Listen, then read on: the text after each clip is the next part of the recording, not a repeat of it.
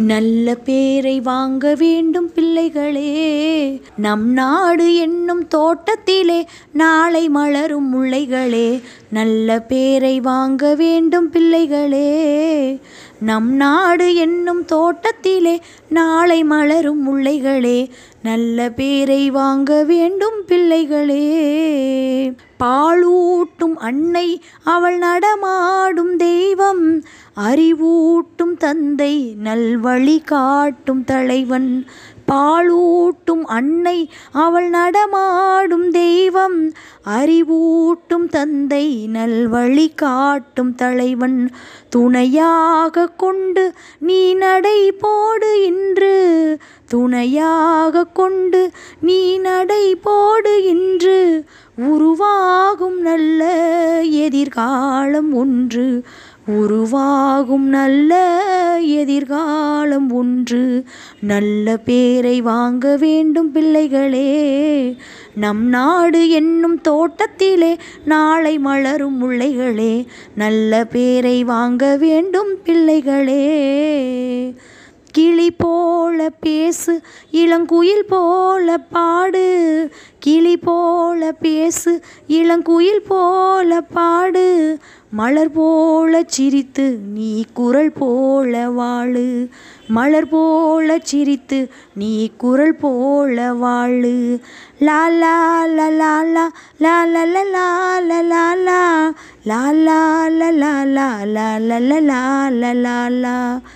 மனதோடு கோபம் நீ வளர்த்தாலும் பாவம். மனதோடு கோபம் நீ வளர்த்தாலும் பாவம். மெய்யான அன்பே தெய்வீகமாகும். மெய்யான அன்பே தெய்வீகமாகும்.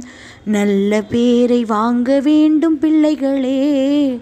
நம் நாடு என்னும் தோட்டத்திலே நாளை மலரும் முளைகளே நல்ல பேரை வாங்க வேண்டும் பிள்ளைகளே லால லால லால லால லால லா லா லா ல லா ல லா ல லா ல லா ல லா ல ல ல லா லா ல லா ல லா ல லா ல லா ல லா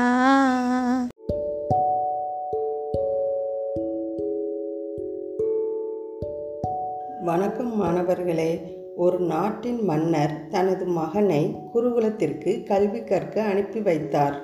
அவனும் மன்னர் மகன் என்று பாராமல் அனைத்து சீடர்களுடனும் ஒற்றுமையாக பழகி வந்தான். குரு சொல்லும் அனைத்து வேலைகளையும் மிகுந்த பணிவுடன் செய்து வந்தான்.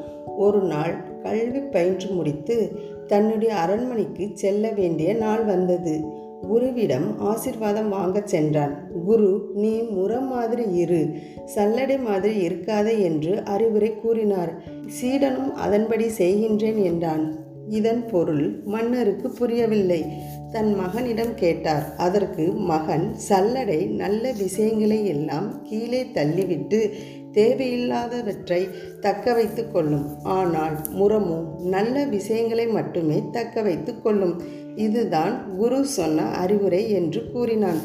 ஆம் மாணவ செல்வங்களே நீங்களும் தங்களுடைய பெற்றோர் மற்றும் ஆசிரியர்கள் கூறும் நல்ல அறிவுரைகளை கேட்டு வாழ்க்கையில் பல வெற்றிகளை அடைய வேண்டும் என கூறி முடிக்கின்றேன். நன்றி வணக்கம்.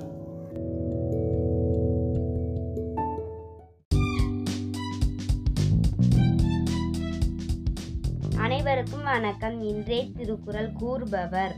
ஏழாம் வகுப்பு ஐவன் மாணவி கா. காவியா. அதிகாரம் நாற்பத்தி ஐந்து. பெரியாரை துணைக்கோடல். குரல் நானூற்றி நாற்பத்தி ஒன்பது. முதலிலாருக்கு ஊதியம் இல்லை மதலையான் சார்பிலாருக்கு இல்லை நிலை. முதலிலாருக்கு ஊதியம் இல்லை மதலையான் சார்பிலாருக்கு இல்லை நிலை. குரல் விளக்கம் முதல் இல்லாத வணிகருக்கு அதனால் வரும் ஊதியம் இல்லை. அதுபோல் தம்மை தாங்கி காப்பாற்ற பெரியோர் துணை இல்லாதவருக்கு அதனால் வரும் நன்மை இல்லை. நன்றி வணக்கம்.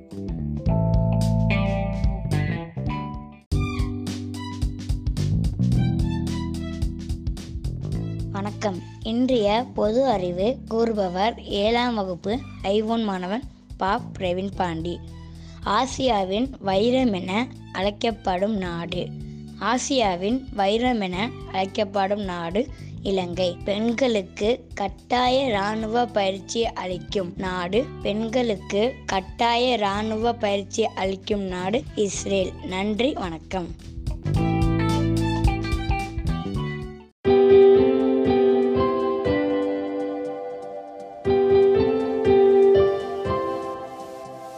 இன்று பிறந்தநாள் காணும் மாணவ மாணவிகள் கா. வர்ஷிகா ஸ்ரீ இரண்டாம் வகுப்பு தி. விஸ்வதரணி இரண்டாம் வகுப்பு மா. கபிலன் மூன்றாம் வகுப்பு க. அஜய் ஐந்தாம் வகுப்பு சு. உதயகுமார் ஐந்தாம் வகுப்பு மு. வி. முபியன் ஐந்தாம் வகுப்பு சு. ஹரிஹரசுதன் ஆறாம் வகுப்பு கோ. யுவராஜ்குமார் ஏழாம் வகுப்பு அ. கிருஷ்ணன் எட்டாம் வகுப்பு.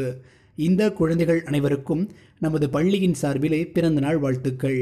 வாழ்க வளமுடன் வாழ்க பல்லாண்டு.